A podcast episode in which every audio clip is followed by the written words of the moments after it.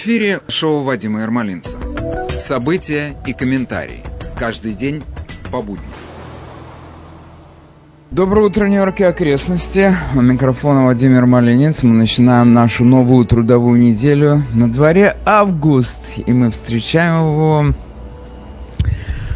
под звуки волшебного голоса единственной и неповторимой Хейли Так из солнечного Техаса.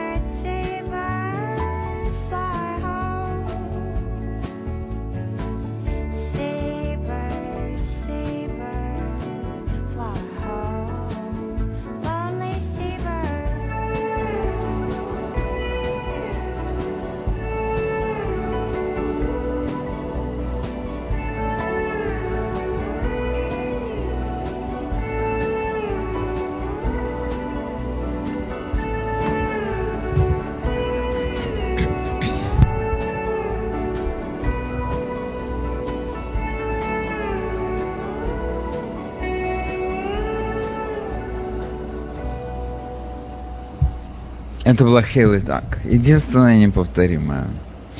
Я не могу от нее оторваться, клянусь. Хорошо. С чего бы начать эту трудовую неделю? Начну издалека. Во Флориде в эти выходные приводнилась капсула с космонавтами SpaceX. И я могу только удивиться тому,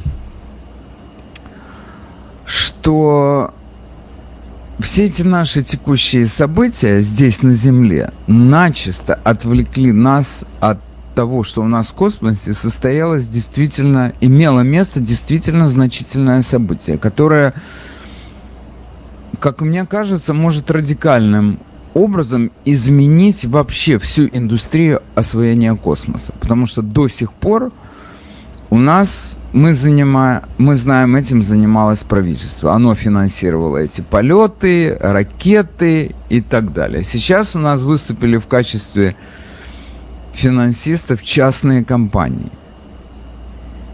И я так себе представляю, что в какой-то момент какие-то частные компании могут сказать, вы знаете что, дальше мы сами. Займитесь вопросами соблюдения безопасности в Нью-Йоркском метро, например. Они нам скажут. И нам, нашим руководителям. И полетят дальше. Это то, что у нас сейчас происходит. Это ракета SpaceX, проект Илона Маска, который... У меня такое впечатление, что это просто становится человек века, нового века. Она, значит, полетела, присоединилась, пристыковалась к этой орбитальной космической станции, вернулась обратно, упала, значит, в этот, в, в воды Мексиканского залива. Это первый, между прочим, случай, когда с 1975 года, когда эта капсула с космонавтами приводняется.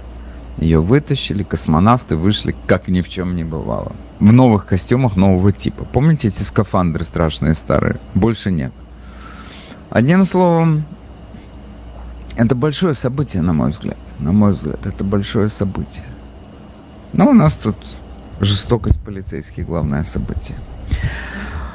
Хорошо, теперь еще вот по поводу жестокости полиции, это я, значит, перехожу мягко к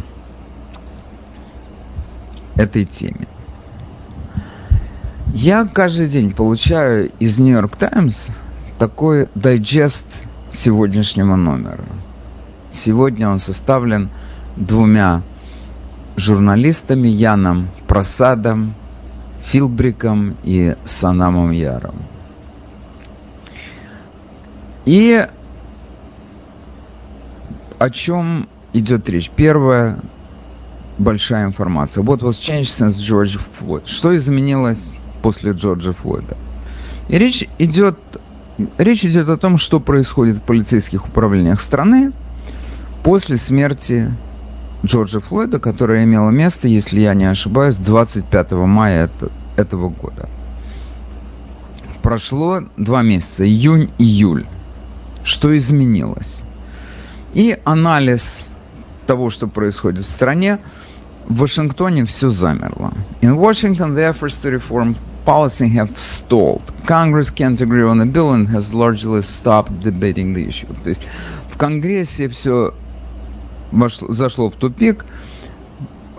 Представители двух партий не могут э, найти согласие по поводу законопроекта о реформе поли полиции, и они по большей части прекратили дебаты на эту тему. Но тем не менее, в 62 из 100 городов Соединенных Штатах местные власти меняют политику своей полиции. И я вам должен сказать, что вот для меня это именно так и должно быть. Потому что есть какие-то вещи, которые не нужно ждать решения из Вашингтона, если ты это можешь решить на местном уровне. Для этого и есть местные власти. Если вдруг ты пересечешь какое-нибудь требование какого-нибудь закона, тебе из Вашингтона об этом напомнят. Но пока ты этого не сделал, ты вправе делать все, что ты хочешь со своей полицией. Но мы это не только в этой стране видели и знаем. Люди остерегаются брать на себя ответственность и не берут. Именно по этой причине у нас, казалось бы, ну, у нас самые крупные города, они в руках демократов. Да сделайте вы с этой полицией все, что вы хотите, это ваше право. Нет, они ничего. У нас наши города, это самые наши большие города, находящиеся в руках демократов десятилетиями, не сделали в этом направлении ничего. Ну хорошо, сейчас, значит, вот первое достижение на местном уровне, нам сообщает Нью-Йорк Таймс, из 100 больших городов страны в 62 приняли правила, по которому ты не можешь э, делать это прием задержания, который называется choke hold, то есть захват за шею, который может привести к тому, что человек задохнется. Но я, между прочим, при этом должен напомнить вам, что Джорджа Флойда уморили не таким образом. Ему коленом на грудную клетку давили с обратной стороны. Но и поскольку он был немножечко под воздействием фентанила, и у него, наверное, легкие чуть-чуть пострадали от ковида, это сыграло ключевую роль в его смерти. Хотя, конечно, то, что 8 с лишним минут этот полицейский старался, это тоже дало свой результат. Мог бы и остановиться. Но тем не менее.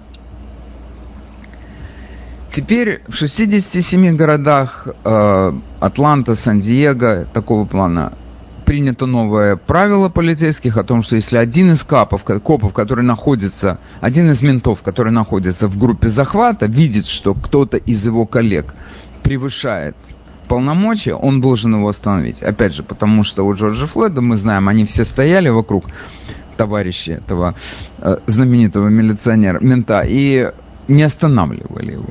Ждали, чем это дело кончится. Они мешали товарищу. Хорошо. Между прочим, это правило, на мой взгляд, нормальное, но Почему вы не могли, почему для этого нужно постановление Конгресса, почему это нельзя это решить на местном уровне? Ввести такую инструкцию э, в устав местного полицейского управления. Убей, не знаю.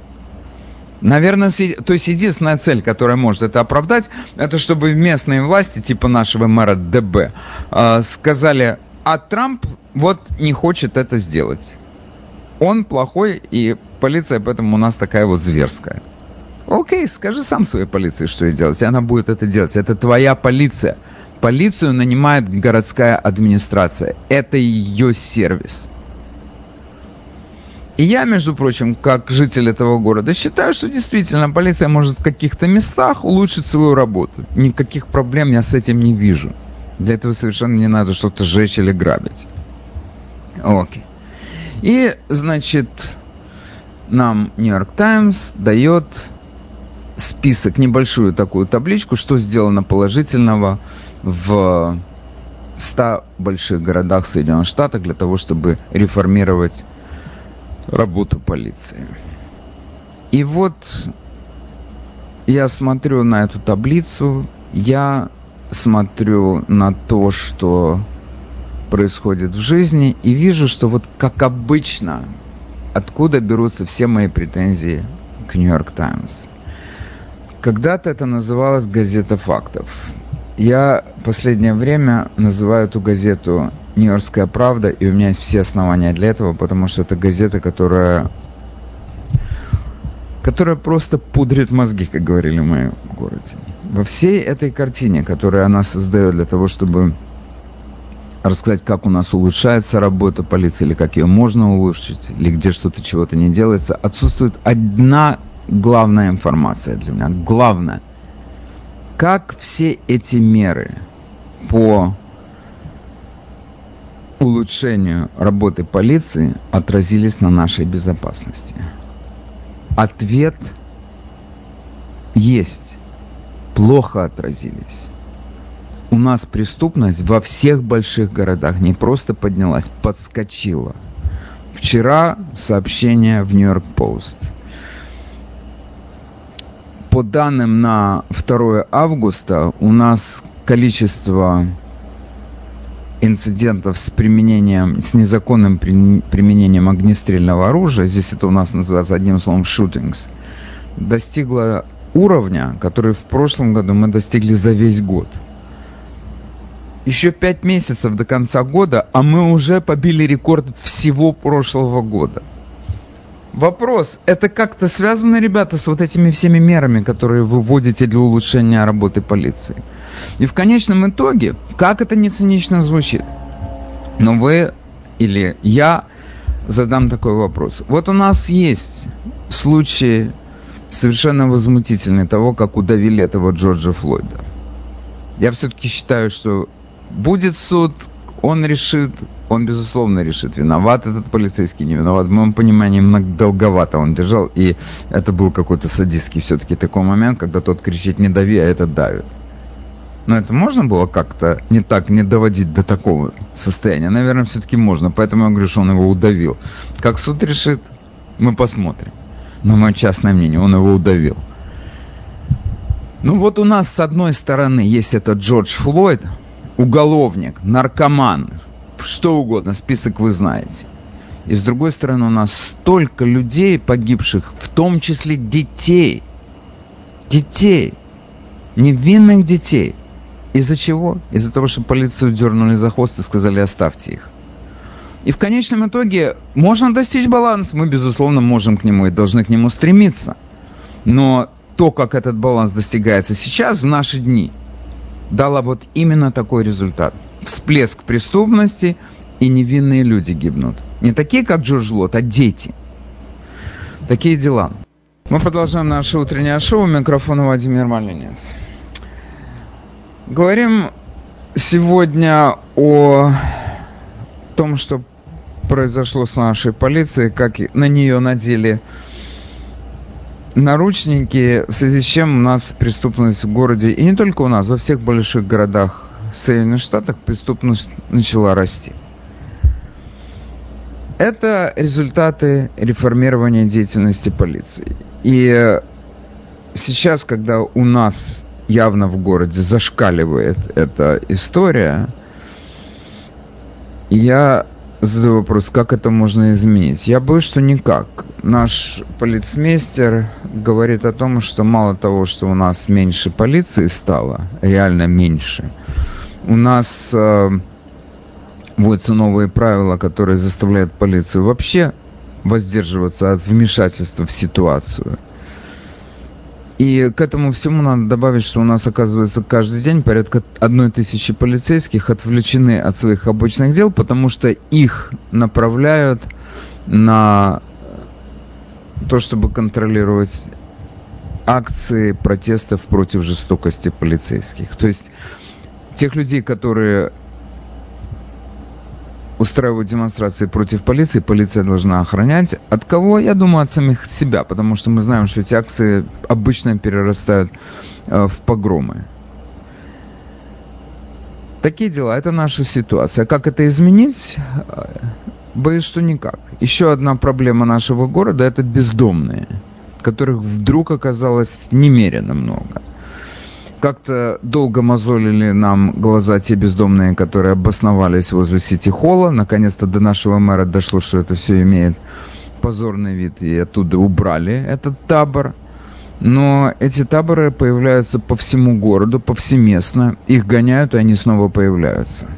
В частности, под FDR, недалеко от э, порта, а, появился такой табор. Его сгоняют, он возвращается обратно. Сгоняют, возвращается обратно.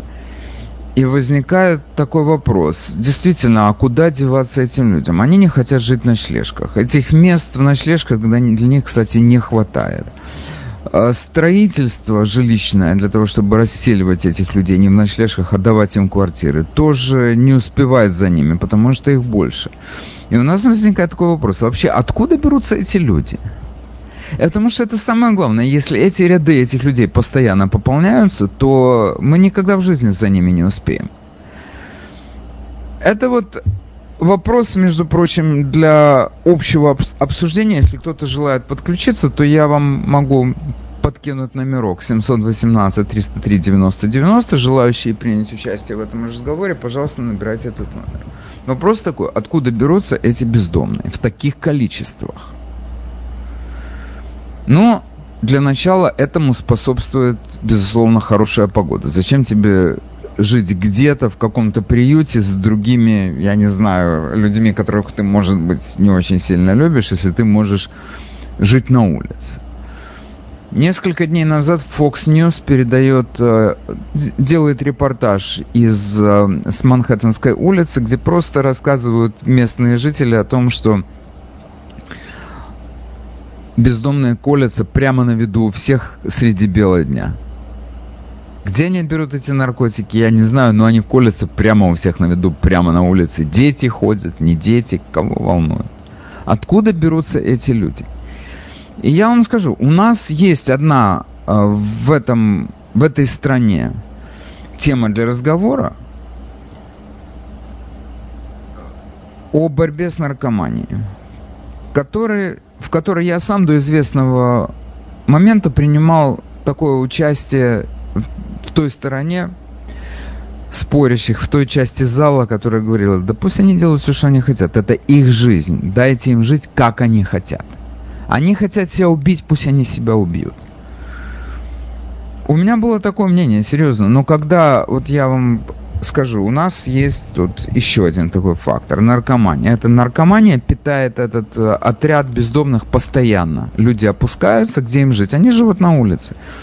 из дому, или они сами уходят, или их выгоняют, или как-то судьба их заносит на другую сторону, это, на другой конец этой страны. Им далеко до дома, они уже и забыли, где этот дом. И они постепенно вот так вот опускаются, опускаются, пока они не пробивают дно и переходят в, другое, в другой мир. Это следствие нашего отношения к наркотикам. Ты не борешься с наркоманией, следующее, с чем тебе нужно бороться, это с бездомными.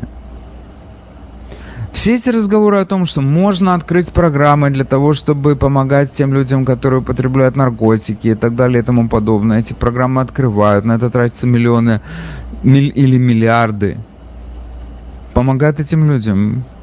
Ну, судите по количеству бездомных на наших улицах, наверное, кому-то помогают. Но большинству вряд ли.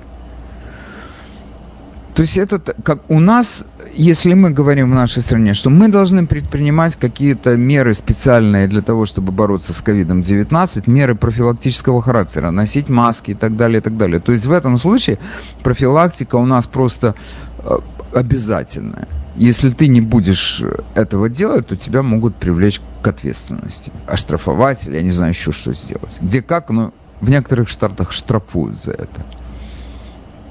А почему в этой сфере нет профилактики? Почему в этой сфере мы не требуем э, никаких профилактических мер? И просто глядя на вот это, на то, что у нас происходит в, этом, в этой сфере, этого, это количество бездомных. Говорят, в Лос-Анджелесе в центре города живет 60 тысяч бездомных. Это как маленький городок в большом городе. С этим надо что-то делать. Откуда они взялись, эти люди? И есть, в общем-то, два фактора, которые подпитывают. Ну, хорошо, я скажу три, потому что я включу сюда э, психических больных людей. Среди этих людей много психических больных. Но с другой стороны, наверное, наркоманию следует назвать психической болезнью. Это болезнь психики. Это не какая-то другая болезнь, это именно психика больна. Человек попадает в зависимость, все, он психи... это психическое отклонение. Он из нормы вышел. Хотя, конечно, есть там от природы какие-то шизофреники, но э, это один фактор или два, наркомания и шизофрения. И второе, это уход рабочих мест из этой страны. И я, признаться, еще так и не могу понять, как... Вот у нас есть, например, наше новое, новое поколение миллионеров, это люди социально озабоченные. Они левые, они хотят, они принимают многие социалистические лозунги, или, по крайней они финансируют их. Они, они готовы бороться с угнетением. Но в, такой, в таком случае у меня к, к этим людям есть один вопрос. Вы вообще понимаете, что такое количество у нас обездоленных людей оказалось, нищих и так далее? Потому что десятки тысяч производств вы увезли в другие страны. В Китай, в любой другой Гондурас, который вы найдете на карте, вы туда увезли свои производства для того, чтобы заработать больше. Вы зарабатываете больше, хорошо, с этой точки зрения все понимаю. С другой стороны, вас доят такие организации, как BLM, вы миллиарды долларов туда заносите, только чтобы они не сожгли ваши офисы и предприятия здесь. Ну вот результат этой деятельности. Значит, я так понимаю, что я за капитализм, безусловно, я за свободный рынок, но если этот капитализм не будет предпринимать какие-то меры безопасности, его уничтожит, он сам себя уничтожит, его жадность загубит. И вот у нас обычная такая картина мира, которая необычная, а такая как стандартная. Человек теряет работу, опускается, его ждут наркотики, конец фильма. У нас много, у нас откуда взялись все эти бездомные? Их же раньше не было, откуда они взялись? Надо навести порядок, надо их разогнать. Окей, мы их разгоним, но куда они денутся? Что вы будете с ними делать дальше? Нету нормального, значит, образа жизни. Есть образ жизни, который их создает. Вы в эфире, мы вас слушаем. Здравствуйте, доброе утро, Вадим. Значит, э, я по поводу э, наркомании могу что сказать. У меня одна знакомая работает уже более 25 лет в агентстве, которая помогает наркоманам. Значит, они развозят им, или те приходят, но в основном развозят им легкие наркотики. То есть политика в городе была давно такая, чтобы э, их не лечить, а поддерживать на более легких э, наркотиках. Вот. Она занимается даже тем, что она ходит по этим э, жалобщикам, которые жалобы, что их обижают, что им не додают чего-то, что их якобы обижают. У меня к вам вопрос. Как-то, да. да, окей, я понял, что вам интересно рассказывать своей сестре. Не, не, не, секунду, вы мне скажете, я заканчиваю. Как... Нет, я заканчиваю. То есть вы, это вы можете не заканчивать. Поддерживает, поддерживает вы можете не... а не лечит. Хорошо. Я с вами, ну хорошо, я с вами согласен. Вы абсолютно правы. Это еще одна Потому индустрия, еще один бизнес с большими деньгами. Это козе понятно. Вот у нас есть ситуация, она обрастает какими-то социальными сервисами. Эти социальные сервисы, это много людей там заняты. Люди получают неплохие зарплаты. И они заинтересованы в том, чтобы это сохранять. Но это большая проблема, которая не решается таким образом. Явно не решается, потому что у нас становится меньше наркоманов. Нет, кажется, нет, их становится больше. Вот что у нас происходит в стране. Но я говорю, что я просто, хотя я сторонник рынка и сторонник свободной торговли, но капитализм, не безответственный капитализм просто порождает вот такие вот уродливые явления. И главное, что те деньги, которые эти люди зарабатывают – они потом все равно отдают из этих сверхприбыли, они какую-то часть не отдают для того, чтобы бороться с теми проблемами, которые они создали. Это ненормально. Окей, теперь хорошо. С этим мы, кажется, разобрались. Дальше. Следующая тема, которая меня очень беспокоит в последнее время – Нью-Йорк Пост сегодня сообщает, это статья, значит, называется так, она у них прямо вынесена на первую страницу, она называется Ковидиоты, ковидиоты, вот так правильно сказать, ковидиоты собрались под мостом Костюшка на дискотеку. Как это? Нам же сказали не собираться. Нам сказали, нам много чего говорят. Covidians hold secret rave under NYC Bridge. Тысячи молодых людей собрались на дискотеку под мостом Костюшка. Вы знаете, где это. Между... По Белту между Бруклином и Квинсом на границе. Что, как это так? Еще одно сообщение из э, Чикаго. Чтобы вы не думали, что только у нас в Нью-Йорке это ковидиоты. Ковидиотов, оказывается, здесь у нас много по стране, в целом по стране. В, в, в Чикаго, значит, э, проходит соб, такой, как бы это сказать, своя дискотека, которую они называют White Trash Bash. Это не совсем Чикаго, но в Иллинойсе на Illinois River in East Peoria. В, в эту субботу All Day Bash собирается 200 лодок. Это можете себе представить, сколько там на, на каждой лодке сидит человек. Ну, минимум два, наверное. Да? Один человек не поедет такую дорогу. Еще приятелей позовут. Одним словом, там много народу собирается. Целый день музыка, выпивка. Некоторые люди ходят в масках. Некоторые люди ходят в масках. И вот ты задаешь себе вопрос, как это так? Это я не понял. Это у нас тут, значит, чума, как у Бакача. В его книжке описано. А молодые люди, которые еще не заболели, они, значит, собирают тормозки с выпивками и закусками и уезжают на пленар, где рассказывают, где радуются жизни или остаткам жизни. Как так? И вот еще возникает вот такая вот такая тема у нас. Люди устали от сидения дома. Они озверевают, они этого не могут.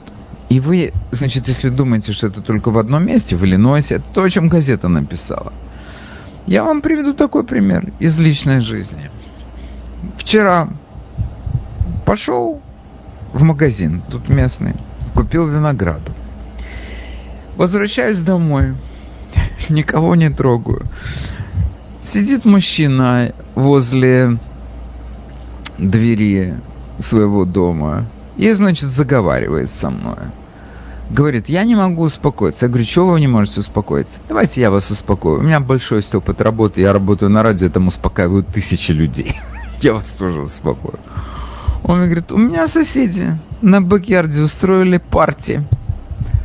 Человек 40 стоял. Он говорит, в этом дворе невозможно было просто пошевелиться. Набились туда, как сельди в бочку.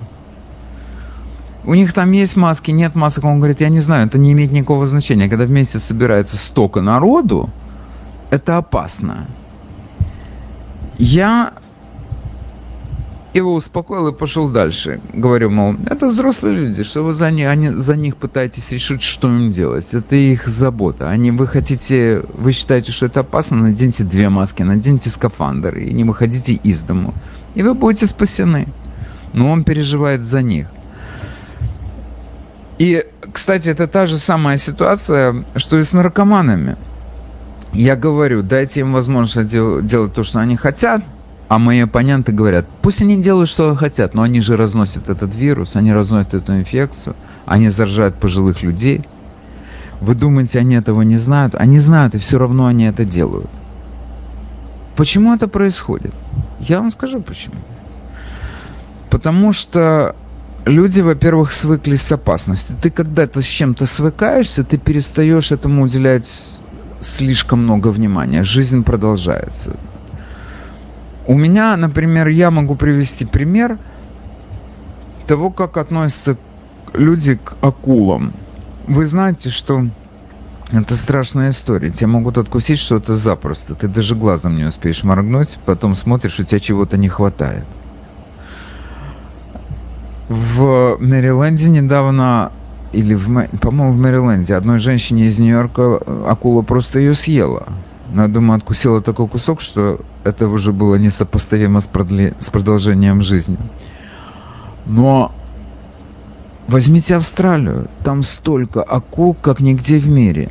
И тем не менее, у них этот серфинг, у них это один из самых популярных видов спорта. Они на них не обращают внимания. То есть они знают, что они где-то есть, но опасность невелика. Они посчитали для себя, так смотрят, за лето съедают ну где-то 50 человек на тысячу серфингистов это не так много, это приемлемый риск. И они продолжают заниматься этим серфингом. Хотя нам кажется, вы что, сошли с ума, все немедленно выйдите из воды, перестаньте, идите в бассейн.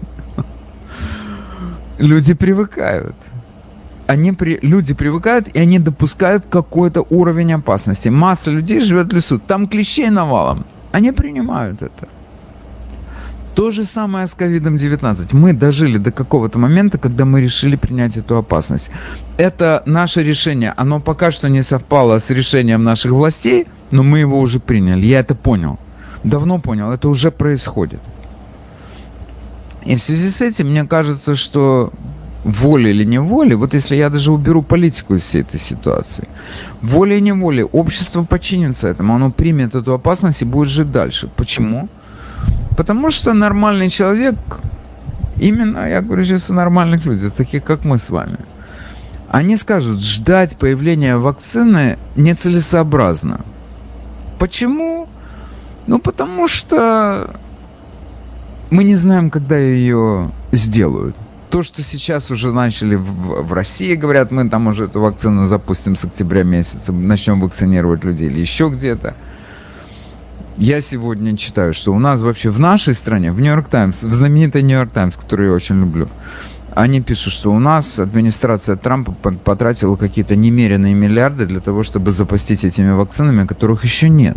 И они торопят, естественно, эти события, они хотят получить эти вакцины. Дальше идет, да, но, это мой любимый э, такой прием в разговоре. Да, вы, конечно, правы, но вы полностью ошибаетесь это их метод. Да, но это же стремительность, с которой разрабатывается эта вакцина. Она же ставит под риск какое количество жизней. Ну а как вы хотите, ребята? Вы, если вы хотите вакцину, значит, надо через что-то переступить, особенно если вы быстро хотите. Но наши левые, они заняли такую позицию. Мы должны все сидеть дома, в масках, и, как нам сказал доктор Энтони Фаучи, в, гуг, в goggles, в масочках таких, в, оч, в очочках таких специальных защищать слизистую глаза. И мы должны сидеть дома и не рыпаться до тех пор, пока не придумают вакцину. Когда ее придумают, надо ждать. Надо набраться терпения и ждать. Правительство нам готово платить деньги, только сидите дома. Это реально? Это нереально. Поэтому мы имеем то, что мы имеем. Но это их позиция. Сидите дома, когда мы все получим эту вакцину или переболеем, мы тогда снова закатаем рукава и восстановим нашу экономику. А совершенно очевидно, что народ это не принимает, эту позицию. Какой второй вариант? И мне кажется, это более такой прагматичный вариант. Это, во-первых, взгляд на эту вакцину. Когда ее придумают, неважно, неважно. Допустим, нам Фаучи сказал в начале следующего года. Он часто говорит одно, потом он говорит другое, но последний раз я помню, что он нам сказал в начале следующего года. Какая вероятность того, что даже если эта вакцина появится в начале следующего года, она будет стопроцентно эффективной? Та вакцина, которую мы сегодня применяем от гриппа, дает приблизительно 50% эффективность. Она действительно спасает людей от этого вируса. И там есть два типа вируса, вы знаете, A, B, когда мы говорим о гриппе, о простом гриппе. Порядка 50% ее эффективность. Какая у нас гарантия того, что это будет 100%? Никакой. Дай бог, чтобы была такая, как от гриппа, такая же эффективная. Хотя бы наполовину снизит риск. Это большое дело. Но Избавит ли она нас полностью от риска? Нет, не избавит. Потому что если мы возьмем, поделим половину просто на половину, на 50% количество заболевших и умерших, это все равно дикие цифры. Это как от гриппа. Ну хорошо, чуть меньше уже лучше. Половина уже лучше. Но есть другой способ это способ, который нам дает сама природа. Существует коллективный иммунитет. Он, вырабат, он вырабатывается так, как, тогда, когда значительная часть людей в обществе переболеет естественным образом. И это будет защита от этого вируса. И я не знаю, никто не хочет заболеть, но, кажется, все понимают, что это главный путь. И я думаю, что молодежь это понимает. И они готовы заболеть, потому что если ты заболел, это не значит, что ты умер. Такие дела. Я хотел бы сейчас э, провести наш очередной опрос, антинаучный опрос общественного мнения и выяснить вот что. У нас есть два типа подходов э, к жизни в эпоху ковида. Значит, один подход – это ждать вакцину и э, предохраняться всеми возможными средствами. И второй подход – это жить, соблюдая какие-то, конечно, минимальные требования личной гигиены, не остерегаться этого вируса, пользоваться теми средствами, которые у нас сегодня, кажется, опробированы. Хуже, лучше, но они работают. Я говорю, кстати, о том же самом гидроксихлорохине. И вот, значит, я повторяю, первый это первый подход – это карантин и ожидание вакцины. Второй подход – это вернуться к максимально возможной нормальной жизни и рассчитывать на лекарства, которые у нас сегодня есть, и на то, что мы приобретем коллективный иммунитет. Слово предоставляется вам. Доброе утро, вы в эфире. Доброе утро. Знаете, напрашивается такой вопрос. Я смотрел вот сегодня с утра информацию. Э, за вчерашний день от, от э, коронавируса умерло в Нью-Йорке пять человек. То есть фактически это ничего. То есть фактически это не называется пандемией. если разговаривать честно. И это именно по Нью-Йорку, я не говорю про другие штаты, где бушуют. Так других То есть у нас это цифры уже другие. прошло. Да, другие, но я не других смотрел, штатах. честно говоря, другие, да. Но я говорю, Так мы я- живем в Нью-Йорке. Мы-то живем в Нью-Йорке. И просто а, мы прошли этот пик уже, и, может, переболело уже это критическое число в нашем штате. И, то есть это явно не пандемия. Это уже называть пандемией невозможно, когда пять человек умирает. А в основном иногда 4-3, я смотрел иногда. То есть абсолютно сейчас не так страшно, как оно было раньше.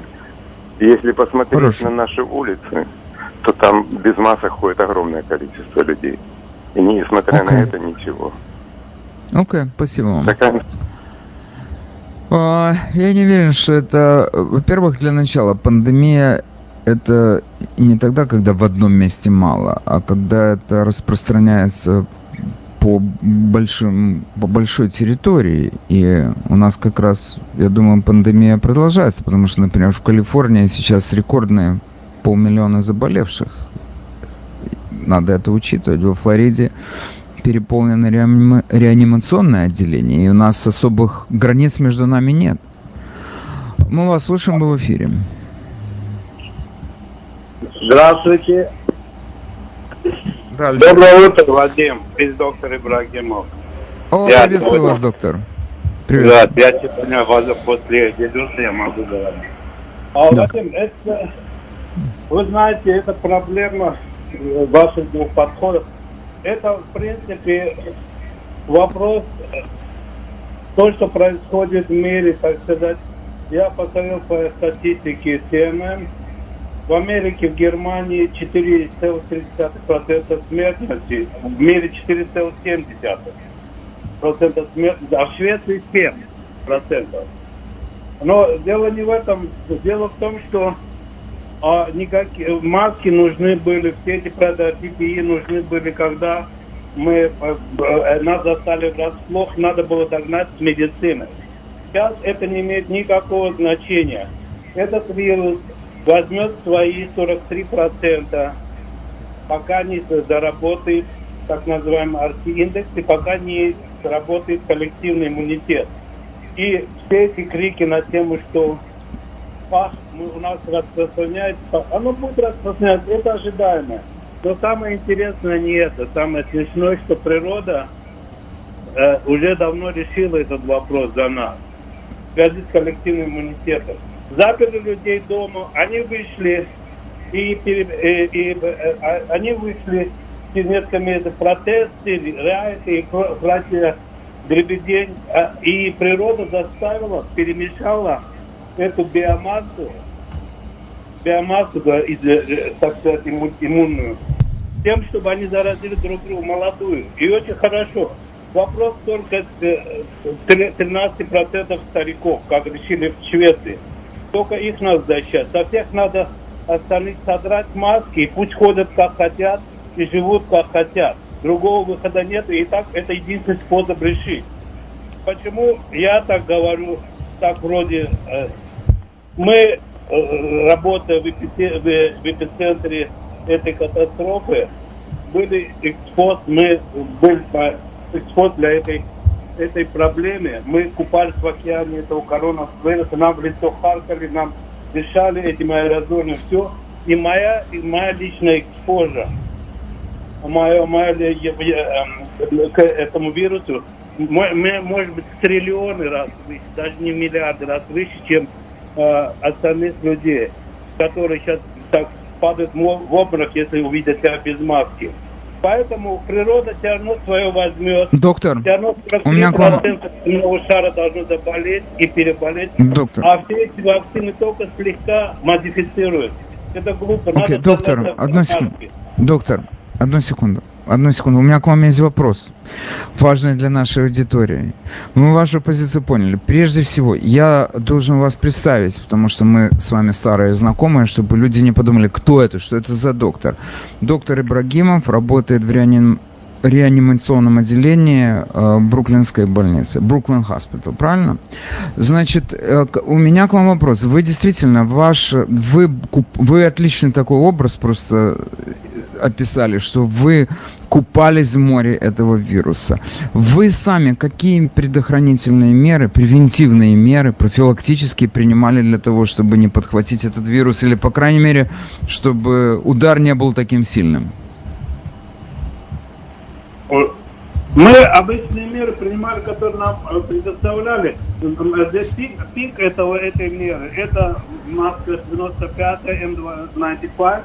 И да. еще были такие шлемы, так называемые капр, которые, это, это фактически шлем с повышенным давлением внутри, и ты, так не дает тебе э, э, э, дыхать воздух из, извне но только во время кода, во время инкубации и во время...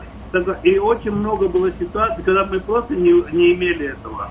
И mm-hmm. то есть самое интересное, я вам скажу, самое смешное, не только я, а, но наши врачи, когда нам сделали потом а, а, тесты на антибодии, нам делали, и, а, и они available, все были очень разочарованы, потому что у всех тесты оказались даже негатив. Как. И вопрос того, как так? Мы прямо до сих пор живем в этом океане, и у нас даже, это, даже не заразились. Вопрос природного иммунитета, индивидуального и коллективного, тут, вот, тут других разговоров даже нет. Моя позиция, сдерите со всех маски, и пусть дышат друг на друга как хотят. Это звучит очень крамольно на фоне сегодняшнего бреда, который происходит. Но но при, при том, при этом, маски надо носить просто, маска защищает от себя, а, а не себя.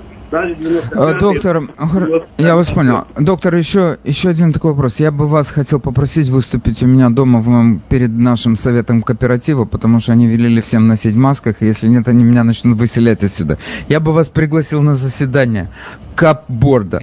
Но это я Шучу. У меня к вам вопрос. Сколько сегодня у вас ковидных э, пациентов в вашем реанимационном отделении? В реанимации практически, вообще в реанимации уже давно уже без ковида. Есть отдельный просто mm-hmm. этаж выделен для них. Опять-таки там большая часть людей, которые просто, а, которые просто подозрительно так, проходят тесты. Но okay. я лично в последний месяц уже толком на может, один-два раза работал с таким больным. И я хочу вас немножко поправить, я не в реанимации, да. я не сделал. И мы покрываем весь госпиталь, не только реанимацию. Мы, так сказать... Я прошу мы... прощения. Прошу прощения, вы, назов... вы сказали, что вы работаете в Intensive Care Unit. Я, я был уверен, что это и есть реанимация. По... Объясните, пожалуйста, да, разницу. Я вам поясню. Я вам поясню. Я анестезиолог. Мы покрывали, но в тот момент, когда был этот взрыв, нас всех мобилизовали. Нам, он, на, на базе нашего анестезиологического отделения тоже открыли койки, где-то 25 коек. И мы там покрывали. Мы, то есть, помогали, так сказать, основной ICU Ивашевскому госпиталю. Мы работали в этом три месяца. Как, а, мы работали как реаниматолог, как анестезиолог и как этот бегали по кодам. То есть у нас в этой эпидемии мы... Okay, я, okay. Был, я понял. То, то. А, как... а сегодня, а... так интересно, что сегодня это для, для всех это инфекционная эпидемия, пандемия, а, а для нас это она поменялась теперь на травматичную эпидемию. Теперь okay. у нас каждый... Uh, доктор, я вас, ну, я вас понял, у вас там стреляют сейчас, сейчас чаще, чем в других районах. Доктор, вопрос. Как вы считаете, почему вдруг Э, увеличилось э, количество заболевших во Флориде или в Калифорнии. Как вы это объясняете? Так я с этого и начал, собственно. Дело в том, что если кто-то слушал Медведчинские э, выступления губернатора, в отличие от ФОМа, который занимался заклинаниями, там звучал так называемый индекс, RT-индекс, индекс заражаемости. То есть этот COVID может заразить, один инфицированный может заразить двух остальных 2 4, 4 8, 8, 16 и так далее. Пока не достигнет 33-40%, когда больше не, некого заразить, нету больше двух заразить. То есть он естественным путем будет распространяться, пока весь земной шар не пройдет, достигнет своих 43%. Это угу. то, что в Швеции произошло. Шведы прошли всю модель, 7 лет, 7 лет, мир будет проходить несколько лет. Но это неизвестно. Okay. Я не верю ни одному слову книги Китая и прочим, да, а, это, как у большим странам, потому что это неизбежно, э, и сколько бы они манипулировали, это все равно свои 43% они получат. У нас просто получилось тот вариант, очень хороший вариант, что природа вытащила из домов вот этих, так сказать, протесторов, молодых, с хорошим иммунитетом, перемешала и, этот, и защитила практически нас, стариков, от этого, от этого вируса. Они, теперь это биомасса, мозгов нету, но хотя бы есть лимфатическая система, которая создает коллективный иммунитет, и кости не будет очень хорошо. Окей, okay, мне понравилось ваше. Вы, вы просто сегодня блещете такие образы. Мозгов нет, но есть лимфатическая система. Это прекрасно. Хорошо. Доктор, большое вам спасибо за участие в передаче. Просто глоток свежего воздуха без вирусов. Я вас очень прошу, берегите себя, вы нам нужны. Хорошо? Спасибо, спасибо вам, всего хорошего. И всем дела здоровья, не бойтесь, все будет нормально. Хорошо. Будет все нормально, кроме тех людей, которые помрут. Я, между прочим, вот я хочу тут по поводу смертность высокая от этого, выше, чем от гриппа. И, и главное, что умирают люди вокруг, и нам говорят, умерли от ковида.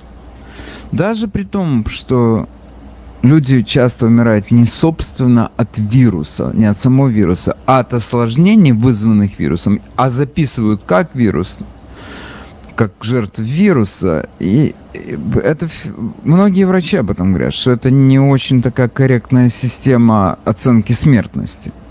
Ну вот у нас сейчас умер человек очень известный в нашей стране. В 2012 году он избирался на э, президентский пост. Герман Кейн, создатель большой сети пиццерий, успешный бизнесмен. Как политик он так активно выступал, как политический комментатор. Он умер в возрасте 74 лет, по-моему. Или 72, ну, скажем, ему было за 70. И его, о нем говорят, он умер от COVID-19. В то же самое время такая мелькнула информация. У него был э, рак прямой кишки на четвертой стадии. И как бы он, так он от чего он умер? Ну, думаю, это надо выяснить. Это так просто я не могу оставить, чтобы Fox News-то чего будет обманывать. Я понимаю, что нам может MSNBC сообщить, что он был жертвой ковида. А Fox News? Нет, Fox News тоже придут. Он умер от ковида-19. Но, думаю, надо проверить. Проверяю. Он болел, у него был рак прямой кишки в 2006 году, то есть 14 лет тому назад. В 2007 году он написал книгу, в которой говорилось о том, что он, эм, он себя назвал выздоровевшим человеком.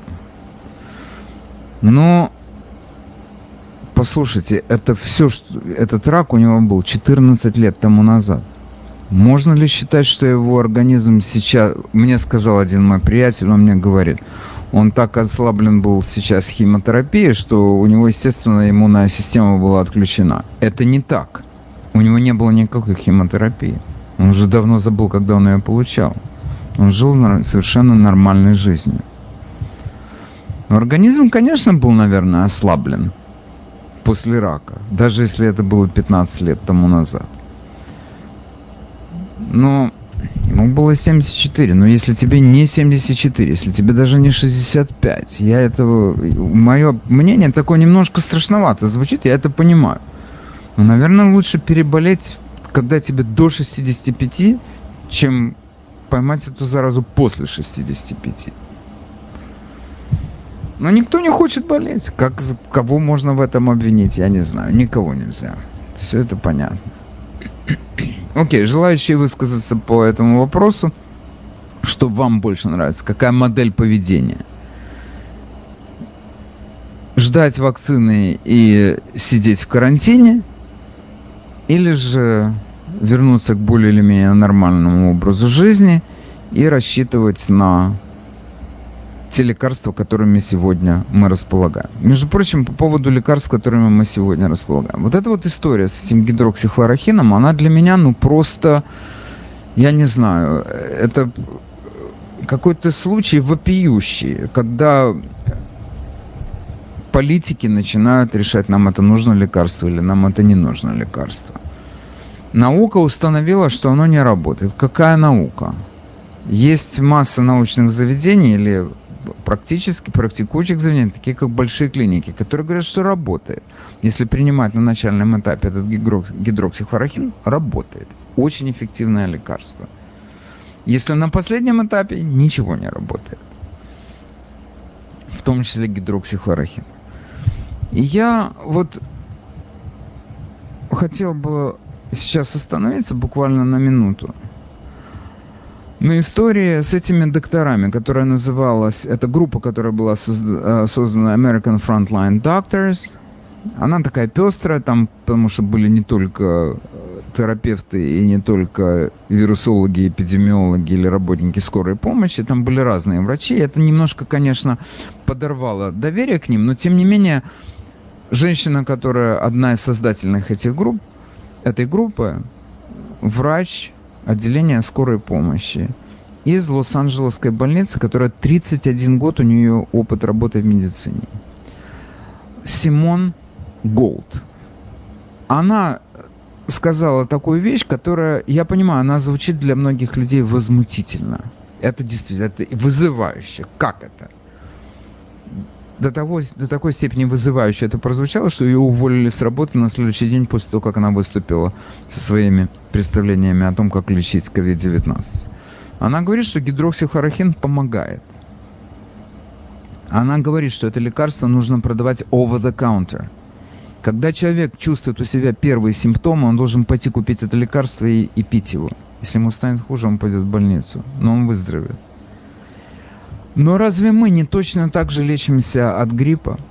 NyQuil, DayQuil, Mucinex, you name it. Идешь в аптеку, там 25 лекарств. 15-20 долларов ты покупаешь эту пачку лекарства, и ты лечишься. Ты с симптомами лечишься, ты, я не знаю, это не имеет значения. Ты укрепляешь организм каким-то образом, и ты переживаешь это несчастье. Она говорит, что то же самое нужно сделать с ковидом. И мне кажется, что она права. И придет время, когда так оно и будет. Ты не можешь с каждой болезнью идти в больницу. Какие-то лекарства у нас продаются без рецепта, в безрецептурном отделе, на безрецептурных полках. И все. Мы к этому придем. Рано или поздно, но мы к этому придем. Окей, теперь слово предоставляется нашим слушателям. Вы в эфире, говорите, пожалуйста. А, здравствуйте. У меня один вопрос. Почему не, не поднимается вопрос о антисемитизме, который подрос больше 100%? При Байдене это может быть 300%, если не больше. Угу. Я, я думаю, что это немаловажно. Это очень важно, я согласен. Но я не могу вам ответить на ваш вопрос. Есть масса вопросов, на которые я не могу ответить. okay. Вы в эфире говорите, пожалуйста. Доброе утро, это Илья. А, я за коллективный иммунитет и маски только для пожилых людей. Я уже переболел этим а, ковидом и как, чувствую себя нормально, поэтому в основном я уже хожу без маски, так как у меня уже иммунитет выработался и антибоди-тест уже, как говорится, есть там. Ну, с неплохим Илья, номером. Илья, послушайте, вы для меня просто бесценный человек, потому что, вы знаете, для меня те люди, которые располагают каким-то практическим опытом чего-то важного для нас, для меня этим людям нет цены. Расскажите, пожалуйста, как вы захворали? Где вы подцепили этот вирус? Вы знаете? Ну, примерно догадываюсь, я подцепил его в собой, в трейне. Когда набитый mm-hmm. трейн э, рано утром, если едут на работу все, как говорится, а друг когда на это друга. Было? Я когда это было, было? В, начале, в начале марта.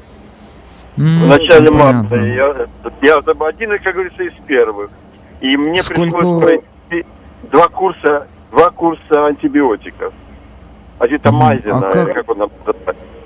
Ну, Он называется азитромицин по-русски или зитромак. Да, да, да, да. угодно. Мы, мы- Да. мы поняли, о чем идет речь. А вы мне скажите, как вы узнали о том, что вы больны ковидом? Просто у меня начался сухой кашель. Мгм. Я почувствовал, я не чувствовал себя э, больным, я но чувствую, что у меня кашель сухой. Я позвонил врачу, она говорит, немедленно самоизолируйся. И тут же она мне выписала антибиотики, и моя жена забрала с аптеки и начал лечиться, но один курс мне не помог, мне пришлось взять второй курс. И я уже, но еще хочу сказать, что у меня мой организм очень боролся с этой болезнью. Я там за ночь три раза а, нижнее белье менял, хоть выкручивая, вода вытекала. То есть а, организм Ага. боролся. И в конечном итоге все, я нормальный. Супруга, И супруга ваша заболела? Конечно. Причем э, должны были сделать тест мне, доктор сказал, но почему-то Мгм. поставили жену имя. И когда пришли, на- сделали ей тест, она то же самое. То есть мы вдвоем, Мгм. как говорится, обнявшись, получили этот подарок. И вы, слушайте, самое, может быть, важное для многих вопрос. Сколько вам лет? Я практически в возрасте. Я в 60, и уже имею 63. М, Но все ну, равно, это да. все равно, Это все равно бороться. Сколько, круг, сколько кругом бегом у вас э, заняло это болезненное состояние, в котором вы находились? Значит, практически я болел где-то недели четыре. Но город Ого, мне сказал, я должен, да, сказал, что я должен отзваниваться и говорить, какая температура. Health Department Мгм. должен был звонить по утрам, отзваниваться. Неделю. После этого мне сказали, ты, ты можешь выходить на работу, но мой врач сказала, нет, еще неделя на самоизоляции. А только после этого она меня выписала. То есть, э, Погодите, то когда вы говорите о четырех неделях, это включает неделю самоизоляции или это когда вы себя плохо Нет. чувствовали? когда я Мгм. начал себя плохо чувствовать. И я хочу сказать еще одно. Когда ты уже себя плохо чувствуешь, это как, мне кажется, это уже поздно, и даже для всех поздно. И, и- и ходить уже по врачам и разносить свою болезнь. То есть надо Мгм. это немножко как бы, э, ну, я не знаю, Да, как ну бы как ты раз- пойдешь к врачу, если... Погодите, ну как ты пойдешь к врачу, с чем, с какими жалобами на что, если ты себя чувствуешь более или менее приемлемо? Да, вот только сухой кашель. И, и тут же моментально я это самое, Окей. позвонил врачу, тут же моментально я взялся. За А вы мне скажите, вы, я так понимаю, что какое-то время, сами того не зная, вы были нездоровы, вы ходили на работу, я предполагаю, вы там кого-то тоже заражали. Вы, у вас на работе много народу переболело? У нас умер один человек, и переболело, наверное, человек 9. Это мы говорим, что у нас где-то человек 80 в здании работает. С 80 один умер, и человек 9, э, так же, как и я, переболели. Но у нас много молодежи. И они, может, Мгм. переболели, но они об этом даже и не знали. Я Поэтому для них это как, как насморк. И я считаю, что для пожилых, вот у меня вот моя теща, ей 85 лет. Мгм. Она, мы с ней встречаемся только в маске до сих пор. Для пожилых Мгм. людей маска обязательно. А для молодых, ну скажем так, до 50 лет, маска это, ну я считаю, как это, как к мертвому припарке. Если у тебя нормально нету диабета, там еще чего, астмы, это оно уже, оно, оно не нужно. А когда вы э, захворали, даже разговоры тогда, я так понимаю, что это начало марта месяца, еще об этом гид- гидроксихлорохинии вообще никто и не говорил тогда. Нет, абсолютно. Только антибиотики. Больше другого-. Да. Хорошо, я, я, Илья, я вас понял. Большое вам спасибо за звонок. Берегите себя и тещу особенно. Это бесценный человек Спасибо. в семье. Вам тоже не Всего хорошего. Спасибо, пока. Окей. Следующий выступающий. Доброе утро, мы вас слушаем. Доброе утро. А, Доброе. Я э, со своим среднестатистическим статистическим умом и совсем не доктор рассуждаю так.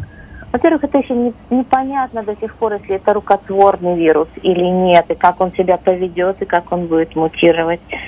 Сейчас не так много людей умирает.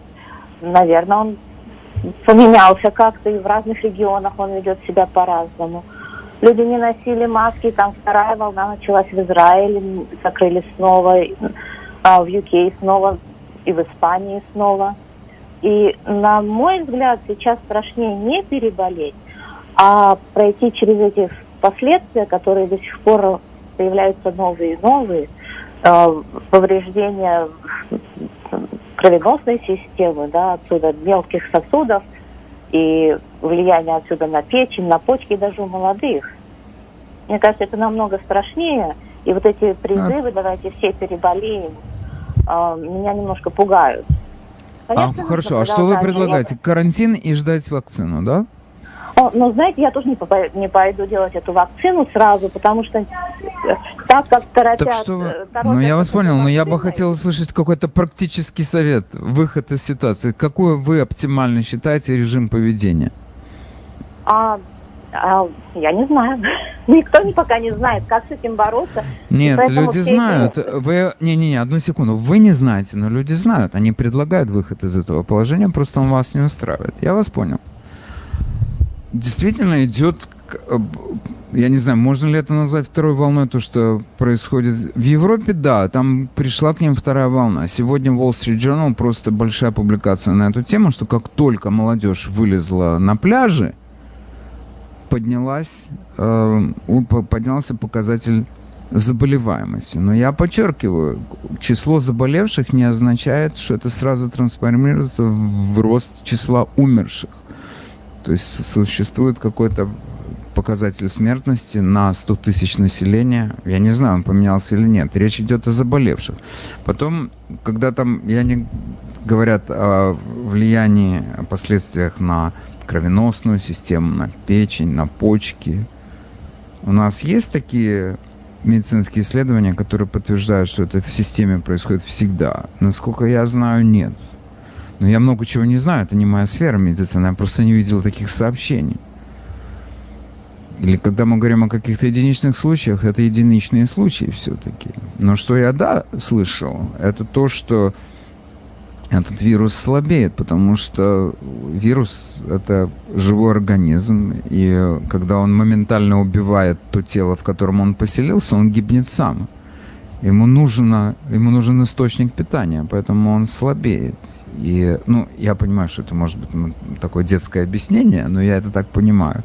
Вирус слабеет со временем, это обычная история. И он появляется в других местах, он распространяется, но он не наносит такого чудовищного урона, как он нанес здесь у нас в Нью-Йорке.